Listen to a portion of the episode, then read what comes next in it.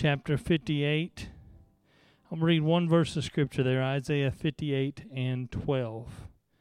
Isaiah 58 and 12. Thank you so much for your faithfulness to the house of God on a Wednesday night. Amen. I believe that I have a word for you from the Lord.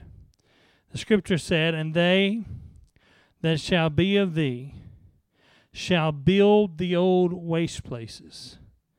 Thou shalt raise up the foundations of many generations, and thou shalt be called the repairer of the breach, the restorer of the paths to dwell in. Would you pray with me? Lord Jesus, I love you. Thank you for your goodness and your mercy. I thank you for the great grace of God.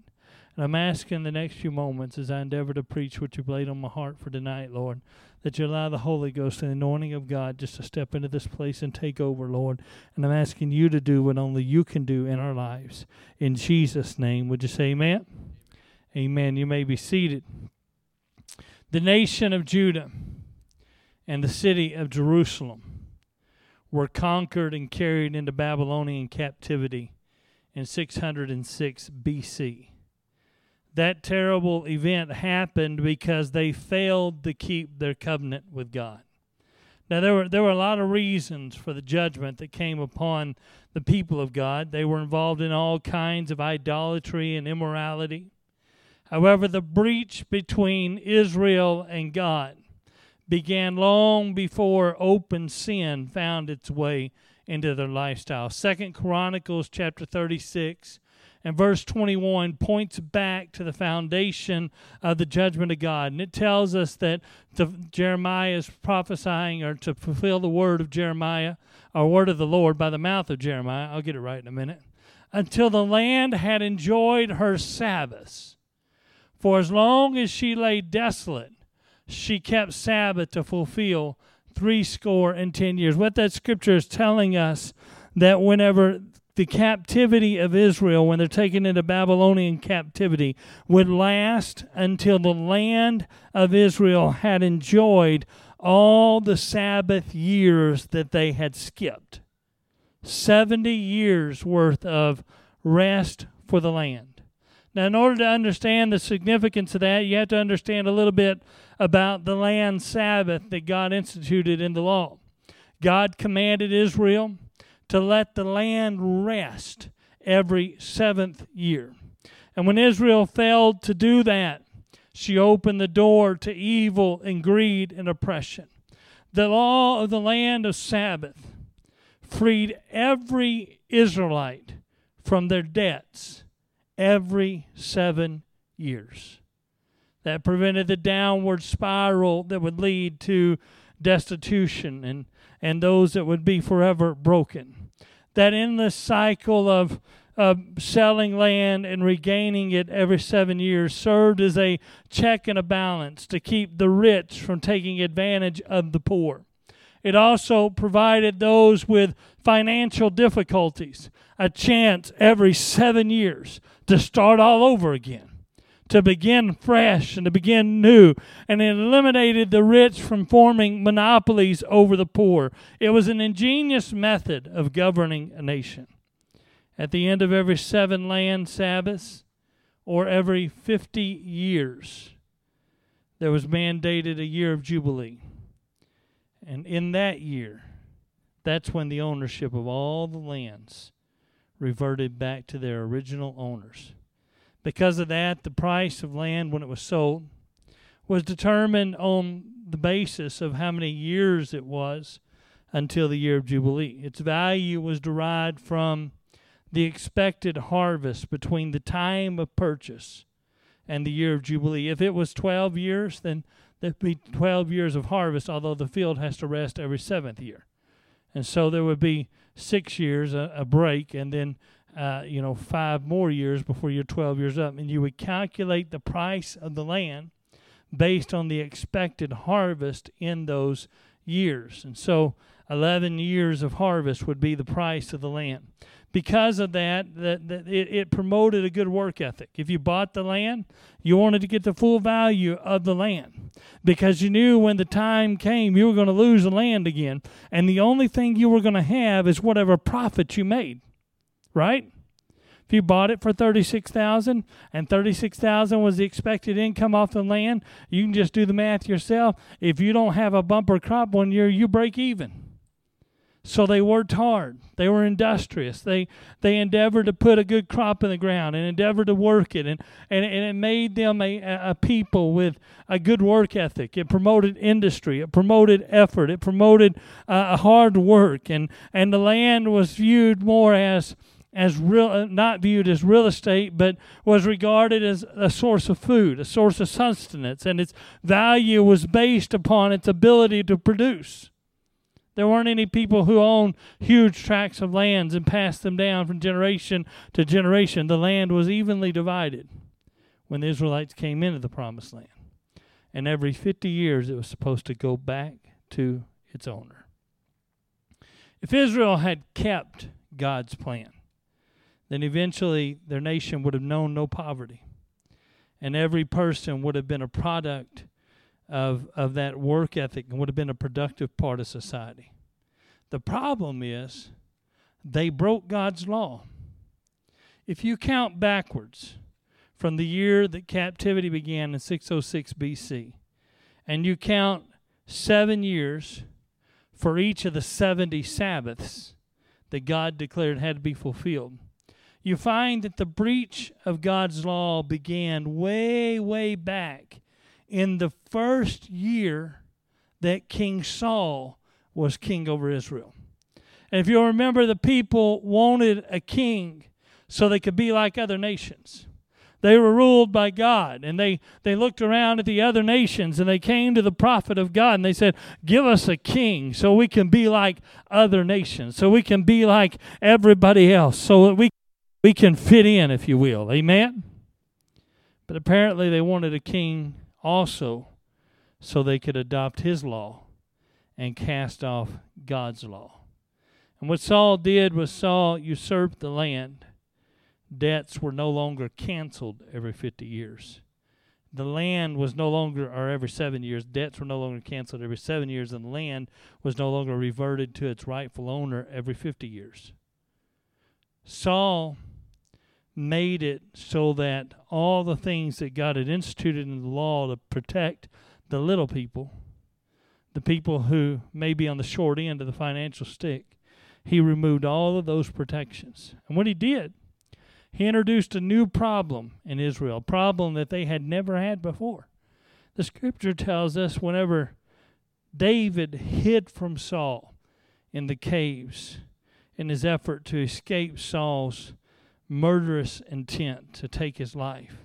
Just 40 short years after Saul became king, we find David hiding in the caves. And the Bible tells us in 1 Samuel chapter 22 and verse 2 this group of 400 men gathered around him to make him their captain in war. And everyone that was in distress, and everyone that was in debt and everyone that was discontented gathered themselves unto him, and he became a captain over them, and there were with him about 400 men.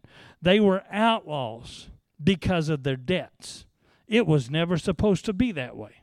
They were outlaws because they owed a debt they could not pay because in 40 years the debts had never been forgiven. And so the whole situation that David finds himself these men gathering to him that are discontented, that are in debt, that are distressed. That whole situation would have never existed if Israel had followed God's original plan and the debts had been canceled every seven years. The countdown to captivity began when Saul cast off God's laws. When he did, he created a breach between God and his people. It culminated 70 Sabbaths later. That's 490 years when the Babylonians finally invaded. You know, 490 years is a long time. It's long enough to think you got away with breaking the law of God. It's long enough to think that, you know, God didn't notice that you quit keeping his law. Sin works that way. Judgment is slow. Not because God doesn't care, but because God is merciful and He gives a space of time for repentance. But if you're not careful, you'll begin to think, you know what, I got away with it. God, God didn't even notice. I, I've slipped that one in. And, and you'll find yourself 490 years later the nation was so transformed and broken down by sin and idolatry and immorality and greed that it was barely recognizable for what it was when Saul took over. Those 490 years of sin took their toll on the nation of Israel. And in our text tonight, our text takes place as the 70 years of judgment is coming to an end and God is setting the stage for the return of Israel to her beloved promised land. Ezra has stepped on the scene and he is anointed by God and he, he returns to Israel with priests and other Jews with a, a promise to turn back the hands of time and restore the former glory of the temple of the Lord. God has raised up a Nehemiah, and he is following in Ezra's footsteps. He's returning with pilgrims and, and a desire to rebuild the walls of the city. Amen. A desire to rebuild that which had been laid to ruin. God has even given Nehemiah the favor of a pagan king, and that pagan king will finance his expeditions and underwrite the rebuilding of Jerusalem. And Isaiah Isaiah has found his prophetic voice, and he begins to prophesy about the restoration of Israel. There's a certain feeling in the air. It's evident to everybody that revival is imminent. It's coming. You could just feel it happening. The words are coming over and over from these anointed men of God. It's going to happen. It's about to happen. You're about to see the restoration of the glory of the Lord. Amen. God's about to bring you home, uh, and He's about to multiply you, and He's about to bless you, uh, and you're about to walk in the goodness and the blessing of the Lord. And, and there was that certain feeling that settled on the nation of Israel. Amen. God was getting ready to do what He had promised He would do. He said, I'll restore restore to you the years that the cankerworm has eaten. Uh, amen. I'm going to give back to you the things uh, that you've lost. Uh, I'm going to return to you the years that have been stolen from your life. Restoration and healing were coming to the people of God.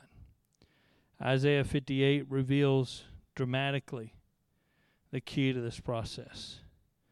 Isaiah admonishes the people of God to seek the Lord, to cry out to Him, not to forsake His commandments. Remember, they got into this captivity. They got into this situation because they ignored the law of God. They got into the situation because they decided to do things their own way. So Isaiah begins to stress to them how important it is to ask the Lord to show them the right way to delight in the law of the Lord, to delight in the Word of God, to delight in approaching God and seeking His face and His favor. And then, after He tells them those things, He begins to pronounce blessings upon them. They're going to shine, they're going to grow in strength. The Lord is going to return to them. He will restore the glory and the majesty of the people of God, and He will prosper them in everything that they do. And in the course of that prophecy, drawing on the words of Jeremiah, Isaiah, Isaiah bestows upon them two titles. He says, They shall be called the repairer of the breach and the restorer of the paths.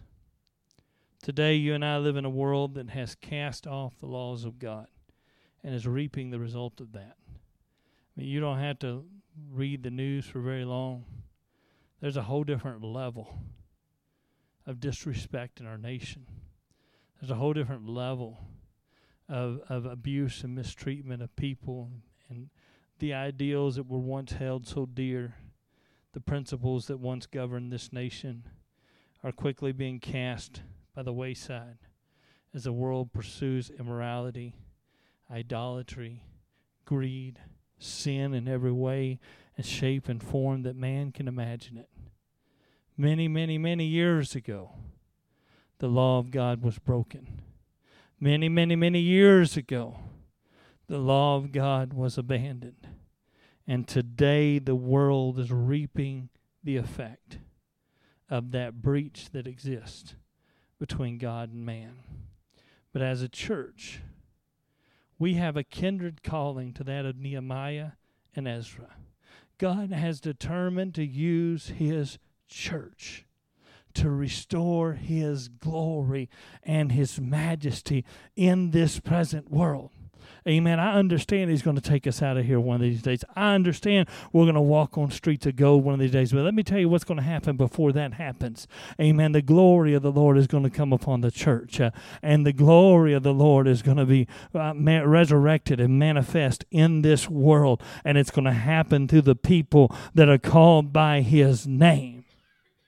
God has determined to use the church He's chosen us to be a light in the darkness. He, he wants to crown His church with His glory and His majesty. And I believe that we find ourselves today in the same atmosphere that Isaiah prophesied in. There's a certain feeling in the air, and much uh, that, that, that, idea that, that it is evident that revival is coming. Uh, it's evident that God's getting ready to do what He said He would do. We've heard preacher after preacher. I know it's been over the course of several years, but they stood in this pulpit and they say, Get ready. Amen. You're going to reap a harvest you didn't plant. Uh, amen. I don't know about you, but I hadn't seen that happen yet. Uh, I believe it's getting ready to happen. Uh, I believe God's getting ready to do what He said He would do. There's that certain feeling in the air that God's getting ready to restore what the cankerworm has eaten. Uh, God's getting ready to return uh, His glory to the church. Uh,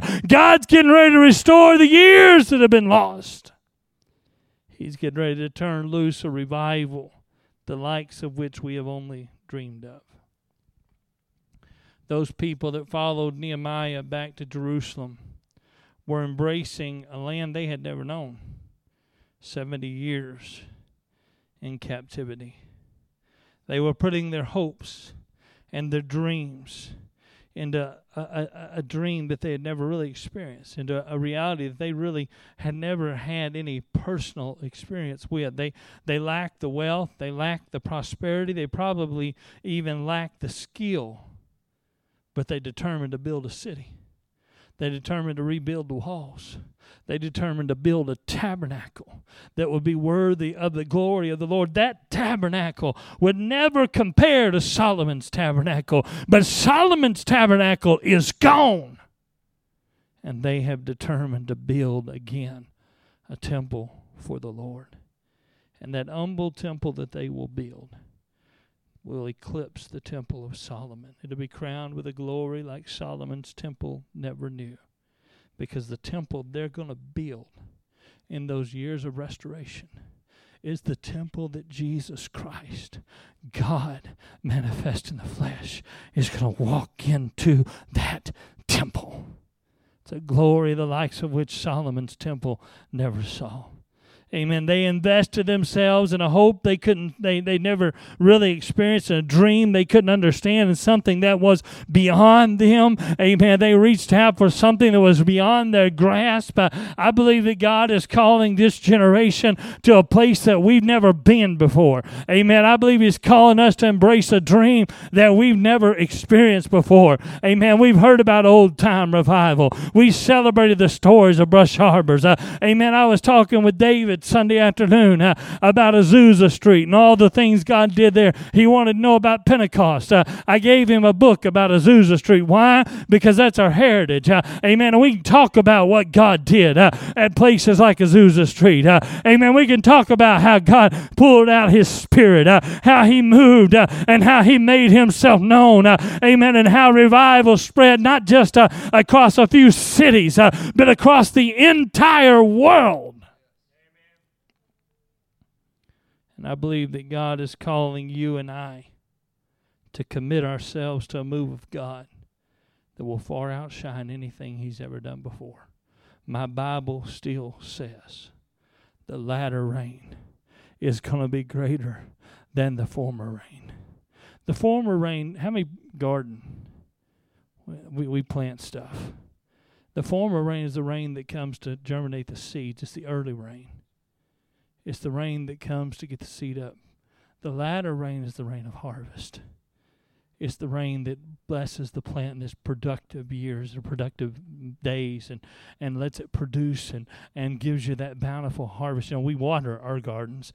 We, we, we make the latter rain happen because it don't always happen here in northeast Arkansas. Amen?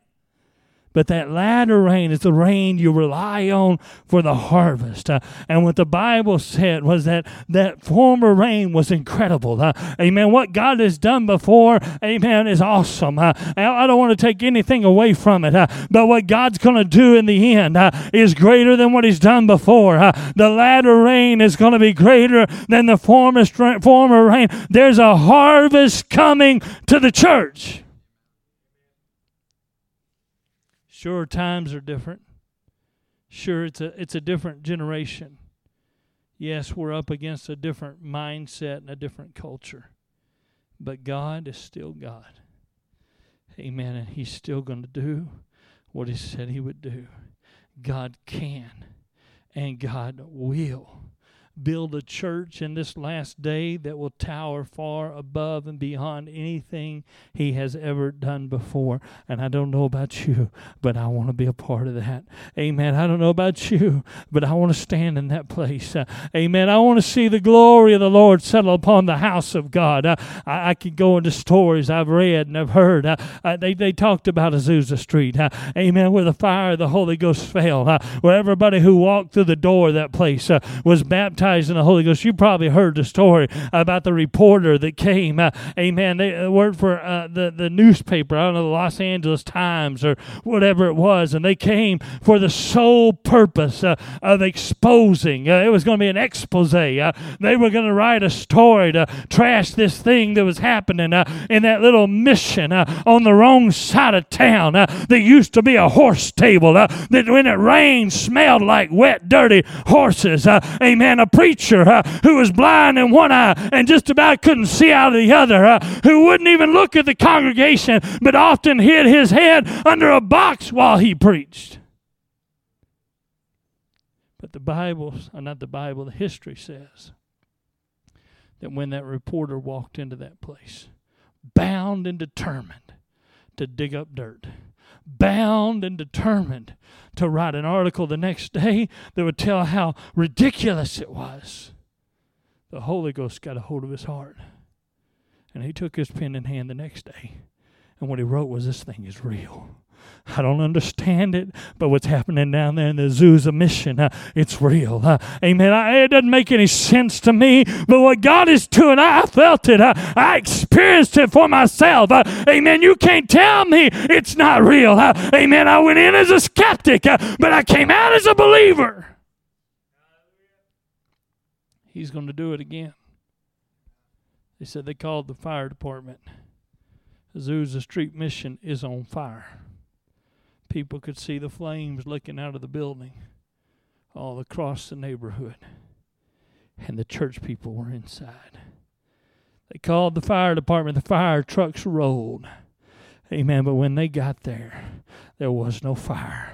Amen. Just this manifestation of the Holy Ghost, these blue flames looking out of the building. Uh, amen. It was not natural. Uh, it was not any, and these are these are not things I'm making up. Uh, these are things that are documented. They happened. Uh, amen. This is Azusa Street. This is where we come from. This is where the modern Pentecostal movement is born. Uh, amen. And what I'm here to tell you on a Wednesday night is what God did before doesn't compare to what God's going to do again.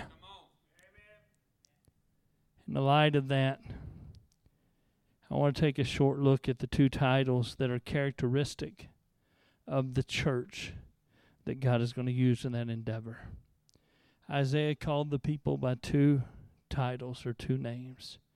He said, first of all, there'll be repairers of the breach. A breach is the perfect definition of the condition that exists between humanity and God. It speaks of a rupture, a gap, a broken relationship. We live in a world that is separated from the mercy of God and the grace of God by a breach. Amen. There's been a breach upon the, the law of God. There's been a breach upon the word of God. The holy things of God have been disrespected, and it's a breach that results uh, from breaking God's law. It's a breach that results uh, from discarding God's commandments, uh, and it permeates every aspect of this life uh, in this world. Uh, the entire world is affected by that breach. And you and I, if we're going to see the kind of revival that God has reserved for us, we have to embrace the role that He has given us. We are called to be the repairers of the breach. We've been given the ministry of reconciliation. It is our job to stand in the gap uh, and become the bridge uh, between a lost people and heaven. Uh, amen. To take heaven by one hand uh, and take a lost world by the other hand uh, and bring the two together. That's what we're called to do. That's who we're called to be. Uh, amen. It's our job to make up the hedge. it's our job to stand in the gap. it's our our job uh, to become a bridge uh, between heaven and earth. The Bible is filled with examples of people who fulfilled that kind of calling. The most striking example is probably Abraham. Abraham stood between God and Sodom, the cities of Sodom and Gomorrah, pleading not just for the life of his nephew Lot, but for the lives of the whole city. Lord, if you can just find, if you just find a few righteous people, would you spare the city? He could have just pled for the life of his nephew, but he's pleading for a lost city. Adam or Abraham understood that they they were wicked. They were sinful people. They were people who had rejected everything that was good and holy and godly. But still, he stepped into the gap and he began to intercede with the Lord God Almighty. I said, Lord, can you find enough mercy to spare the city? If you if you can find 50, if you can find 40, if you can find 30, if you can find 20, if you can just find 10 righteous people, would you spare the city?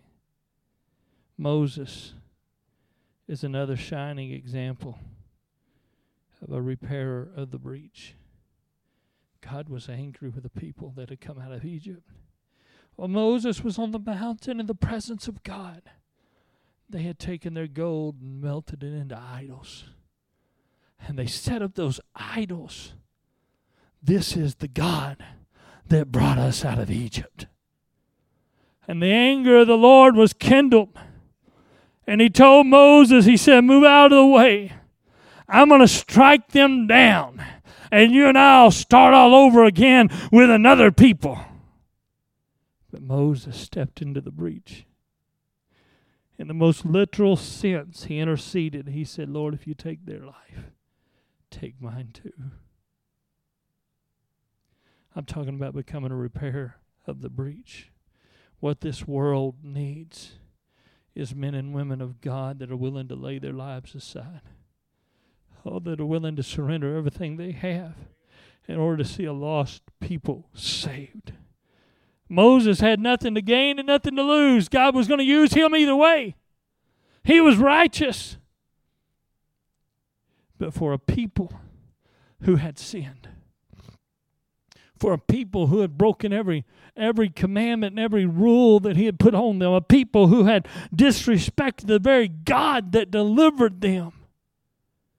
Moses stood in the gap and became the repairer of the breach, bringing in a people who did not deserve it into the mercy of a God who, who had every right to destroy them. What this world needs is people like that.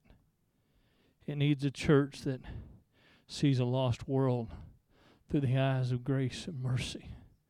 A church that sees a lost world not just as as sinners or not just as people who are who are sometimes uncouth and sometimes uh, uh, disrespectful and sometimes they, they, they, they frown on us and they mock us and they make fun of us or whatever it is but the repairer of the breach looks past all of that and sees a soul uh, that if it isn't reached with the gospel of Jesus Christ before it's too late will end up burning in the devil's hell That's what it means to be a repairer of the breach.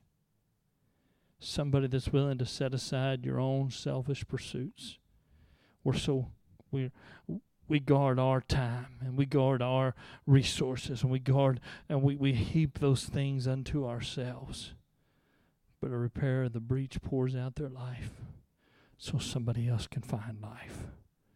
A repairer of the breach gives of themselves until it hurts to give. So God can use them to reach a lost world. I believe God's looking for that kind of person in this house tonight. Ezekiel chapter 22 and verse 30 says, So I sought for a man among them who would make a wall and stand in the gap before me on behalf of the land, that I should not destroy it. But I found no one. So often we ask ourselves why revival tarries, why it is that we keep hearing that it's coming and we haven't yet seen it come to pass. Many times the answer lies in us. Before the glory of the Lord will be renewed, somebody has to step up and become repairer of the breach there has to be somebody, a man or a woman among them, who would make the wall, who would stand in the gap, uh, who would stand between the judgment of God uh, and a world that's lost. God is looking for a man that will make up the wall. God's looking for a man that will stand in the gap. Uh, God's looking for a lady that will bridge the breach, uh, amen, that exists between this world and God. God's looking for a young person uh, that'll say, I'll give my life, uh, I'll pour myself out, I'll give everything I have uh, that a lost world can be saved. Until we reach that place, we'll never see the revival that I preached about. Ezekiel portrays to us a God that is reluctant to judge. Leave it up there just a minute. Reluctant to judge, but has no choice. I looked. I sought for an intercessor.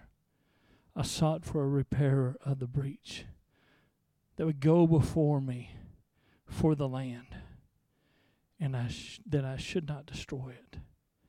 But I found none. I believe it breaks God's heart every time a lost soul slips into eternity. I got to work Tuesday morning, holiday weekend most of the people that I work with are from Harrisburg, Weiner, Fisher, that area. That's where our company was before it moved to Jonesboro. And there were two high profile suicides on Monday. One was a 15 year old boy, the other was a man. People knew him. The people I worked with knew him. It was a devastating thing as I began to talk about it on Tuesday morning. What had transpired. I believe it breaks God's heart every time a lost soul slips into eternity before we reach them, before we touch their lives. Uh, amen. I believe it breaks his heart. Uh, amen. He will judge because he's just. He will judge because his judgments are righteous. Uh, but I believe mercy weeps uh, when God looks for a man or a woman uh, to make up the hedge, uh, to step in before it's too late, and fails to find one. Church, I come to tell you on Wednesday night, we have a calling. We are the repairers of the breach. The scripture calls us calls the, the people of God a nation of priests. We understand the priesthood was a special thing. There was a man who essentially became the bridge between God and his people. And that man brought heaven and earth into contact with one another. Amen. But God was not satisfied with a a a a, uh, a certain sect of priests. Uh, he called them a nation a priest, a generation of priests. I believe God's calling every single person to the sound of my voice uh, to become an intercessor, to become a repairer of the breach, uh, to become that one that lays one hand on heaven uh, and one hand on earth uh, and brings the two together. That's our job. We're supposed to stand in the gap, make up the wall, make up the hedge, connect people to God. I want to challenge you tonight. It's time to take up, listen, we're all about having good church, doing this thing right. We do our best to do it well. We practice. We we work hard at, at, at good music and good sound and, and we, we put a lot of effort and energy into keeping the church clean and the outside of the building attractive. But I believe the greatest role that we have is that of a repairer of the breach. And we need to be about that business as fervently as we're about any other. Amen. We need to renew ourselves in that role, become the repairer of the breach. The second thing that Isaiah calls that generation that will see this great revival is the restorer of paths to dwell in. At first glance, it would appear that God wants them to restore paths so folks can live in the paths. But the intention of the original Hebrew was not that paths would become dwellings, but rather that paths would be restored that led to dwellings. Paths that were restored, the paths that were to be rebuilt, were the paths that would lead them to dwelling in the land, that would bring them home, uh, that would bring them back into the promise. Uh, amen. They were the paths by which they would obtain the revival that God had promised. Uh, they were old paths, uh, they were neglected paths. Uh, amen. They had once been well traveled, uh, they had once been the road home, but years of neglect has caused them to fall into disrepair. And Isaiah prophesies that the generation that's going to experience a restoration of God's glory will be a generation that restores those paths. I want to tell you tonight that if we're going to see the kind of revival that God wants to give us, it will be because we restore some old paths. I preached that so many times. You've heard it over and over and over again. But it is still true. The same roads that led to revival before are still the only way to get there today. It's a road paved with sacrifice. It's the old path of prayer, fasting, denying myself, taking up my cross. It's the old path of becoming a student of the Word of God, studying to show thyself approved unto God. It's the old path uh, of denying the flesh. Uh, it's the old path uh, of surrendering everything to God. Uh, it's the old path uh, of pouring out my life until it hurts. As much as the world has changed, some things will always remain the same and the paths that lead to revival are still the same today as they ever were. If we're going to see the move of God that He longs to give us, we're going to have to make a conscious effort to get back in the old paths. We need to restore things like worship, old fashioned Pentecostal worship. It ought to be that there's a difference. It ought to be that there's a difference. It ought to be that what, what it looks like in here on a Sunday night isn't what it looks like in the church down the street on a Sunday night. Amen. We need to walk in some old paths. We need to restore paths like righteousness and, and holiness and godliness. Uh, we need to restore the path of seeking the anointing of God. Uh, amen. Of seeking the presence of God. Uh, of putting that before everything else in our lives. Uh, amen. You can't sidestep those old paths if you want to see revival. We need to be diligent to seek out the path of prayer and fasting, seeking the face of God. Paths like walking with Him and fellowshipping with Him on a day by day basis. Because those are the only paths that lead to the restoration of the glory of God upon the house of God. So on a Wednesday night, I come to tell you that if we're going to fulfill our role, we're going to see the revival that God has promised us in all of its glory, then we have to become repairers of the breach and restorers of the path. That's what we're called to be. Would you stand with me? I truly believe, Brother Ryan, if you get me a song, I don't care what song, just a song. Well, I mean, besides, you know, Humpty Dumpty or something like that. What, to put the one leg in, one leg out? None of that business. I feel the anointing of the Holy Ghost. And I truly believe that God has prepared this church for such a time as this. Just like He raised up Ezra, just like He called out Nehemiah, just like He anointed Isaiah. I believe that God has positioned us to become the repairers of the breach, to become the restorers of the paths. And if we'll pursue that, God will move. Listen, it's it's kind of a simple. It's not even rocket science. You put a seed in the ground and water it, and and if the conditions are right, you know it's not harsh weather, sun's not well. Some some seeds like the sun really hot, some seeds like the ground really cold. But you find that right temperature, and you put the right amount of water on it. There's not a question. It's going to come up. Just one thing follows the other. Amen. Listen, revival follows those who are repairers of the breach and restorers of the path. It's just it's it's not rocket science. It just happens that way. When you begin to pour out your life, when you begin to stand in the gap, when you begin to build again your altar in your home, uh, when you begin to pursue again the presence of God, amen, revival naturally follows. The old song used to say, we sung it when I was a kid, when the praises go up, the glory comes down. And I, I, I know I always thought about the rain, how that the mist rises from the earth.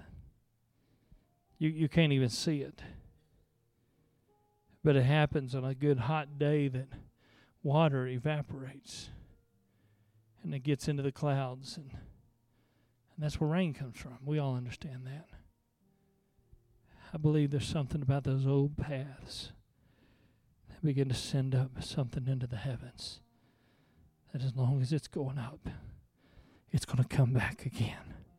God's going to pour it out in a measure beyond anything we understand or comprehend. He's calling the church on a Wednesday night to become a repairer of the breach, to become a restorer of the path. Will you answer the call?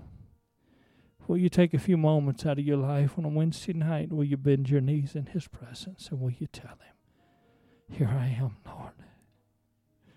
Show me the gap. Let me stand in the gap.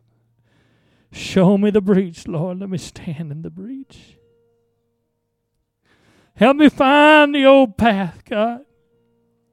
Get past the weeds and the neglect and the barriers. Help me build again restore again, renew again those paths that lead to blessing, those paths that lead to revival. Why don't you call out to Him right now? I believe He wants to. I believe He wants to commission the church tonight. I know it's Wednesday night, but I feel the unction and anointing of the Holy Ghost. I believe He wants to settle on every heart and every life, and He wants to commission you to become a repairer of the breach, a restorer of the path. Why don't you call out to him right now?